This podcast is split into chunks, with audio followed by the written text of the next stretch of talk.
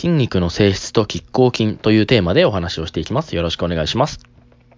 今回のテーマは、まあ、一見しただけだと少し難しく感じるかもしれないんですけれども、まあ、実はシンプルでよく考えると当たり前の内容の話になりますので、気軽に聞いていただければなと思います。えー、まず最初にご紹介する、えー、筋肉の性質は、えー、筋肉は収縮する能力は持っているんですけれども、まあ、自らの力で伸長する能力は持っていないというものですね。ま、簡単に言い換えると、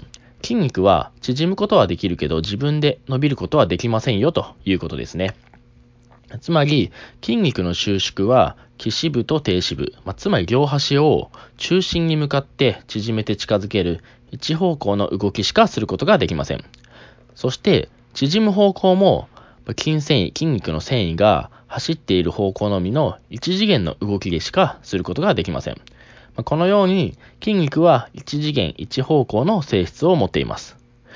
で筋肉は脱力すれば力を入れた状態の筋肉は緩むんですけれども、えー、長く引き伸ばされることはありませんが、え実際には収縮した筋肉が縮んだまま元に戻らないということはありません。え筋肉はそれぞれ自分を伸ばしてくれるパートナーのような筋肉を持っていて、これを拮抗筋と呼びます。拮抗筋は基本的に同じ関節を動かす屈筋と伸筋の組み合わせになっています。つまり、ま関節を曲げる筋肉と伸ばす筋肉ということですね。位置関係で言えば、体の前側と、えー、背面にあって、お互いをサポートしています。例えば、肘関節の拮抗筋である上腕二頭筋、え力こぶの筋肉ですね。これと、上腕三頭筋、いわゆる二の腕の筋肉ですね。この場合だと、腕の前側にある力こぶになる上腕二頭筋が収縮すると、拮抗関係にある二の腕の部分である上腕三頭筋が伸ばされます。逆に、腕の後ろ側の上腕三頭筋が収縮すると、腕の前側の上腕二頭筋が伸ばされます。そしてこの拮抗筋の特徴としては、関節を曲げる屈筋がスピード重視型で、関節を伸ばす心筋は力重視型の構造になっているので、拮抗筋は必ずしも、え筋力のバランスが取れているというわけではありません。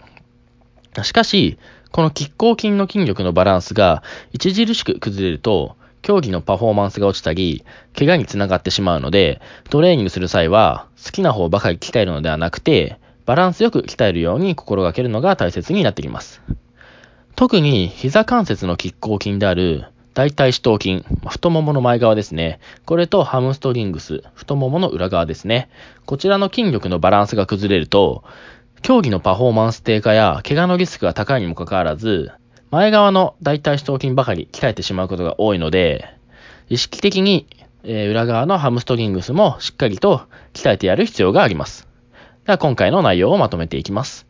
筋肉というのは一つの方向にのみ収縮だけするという一次元一方向の性質を持っています。で筋肉はそれぞれ自分を伸ばしてくれるパートナーのような筋肉を持っていて、これを拮抗筋と呼びます。位置関係で言えば、体の前側と後ろ側になって、お互いをサポートするような関係にあります。